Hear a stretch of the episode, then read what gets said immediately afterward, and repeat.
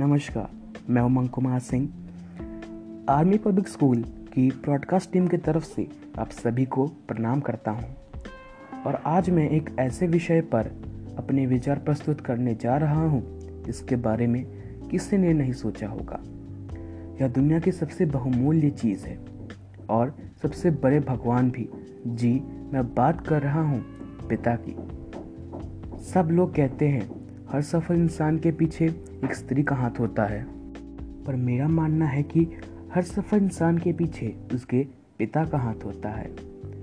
आज के युग में बच्चों की प्रति एक बात देखी जा रही है। वो बात यह है कि बच्चों की पिता के प्रति गलत सोच है। यह बच्चे सोचते हैं कि उनके पिता हमेशा उन्हें मारते रहते हैं, उन्हें डांटते रहते हैं और कुछ सालों पहले तक मेरी भी यही सोच थी। पर मेरे पापा ने मुझे आखिरी बार जब मारा तो मैंने ये नहीं सोचा कि मेरे पापा ने मुझे किस कारणवश मारा, बल्कि मैंने ये सोचा कि मेरी क्या गलती थी। और सच में, मेरे बहुत बड़ी गलती थी। तब से मेरे पिताजी को देखने का नज़रिया बदल गया। असल बात यह है कि आपने कभी सोचा ही नहीं कि आपकी कहाँ पर गलती थी। जिस दिन आपको पता चल गया, आप अपने पिता को देखने का नज़रिया बदल देंगे। मुझे एक किस्सा याद है। एक बार जब मैं बहुत छोटा था, तब मैं अपने गाँव में था और किताब पढ़ रहा था। एक ऐसा शब्द था जो मुझे याद ही नहीं होता था, और वही शब्द बार बार मुझे पढ़ने को मिलता था। और जब मैं उससे पढ़ नहीं पाता था तो एक बार मेरे पिताजी को गुस्सा आया, और उन्होंने जब मुझे मारा तो मुझे बहुत ज़्यादा चोट लग गई थी। मेरी दादी ने मेरे को पकड़ा और बिस्तर पर लिटाया और कुछ ही देर बाद मुझे नींद आ गई और मैं सो गया। अगली सब, अगली सुबह जब मैं उठा तो मैंने देखा कि मेरे पास ही मेरे पिताजी बैठे थे। जब मैं उठा तो उन्होंने मुझे बड़े प्यार से समझाया और उस दिन मुझे शायद ऐसा लगा कि उनकी आँखें भर आई थी। यह सब देख मैं खुद को रोक ना सका, मैं भावुक हो गया और मैं भी रोने लग गया। क्योंकि वो जिस प्यार बड़े शब्दों से मुझसे बातें कर रहे थे। उस पर विश्वास करना बहुत ही ज़्यादा कठिन था, क्योंकि मैंने हमेशा अपने पापा को मुझे डांटते हुए देखा है, कभी प्यार करते हुए नहीं देखा, और अचानक से मेरे पापा मुझे प्यार करने लग गए।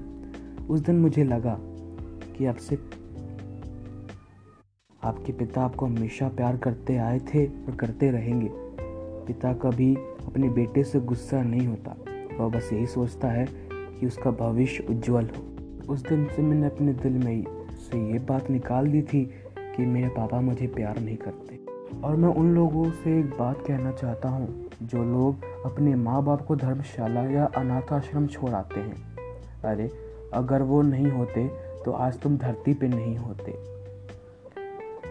तुम्हें तो उनसे पूछना चाहिए, जो पैदा होते ही अनाथ हो गए थे। माँ बाप ना होने का दर्द उनसे ज़्यादा कोई नहीं समझ सकता। माँ बाप को खोने का क्या दर्द होता है उन्हें पता है। अगर अच्छे इंसान नहीं बन सकते तो कम से कम एक अच्छा बेटा बनने की कोशिश ज़रूर करें।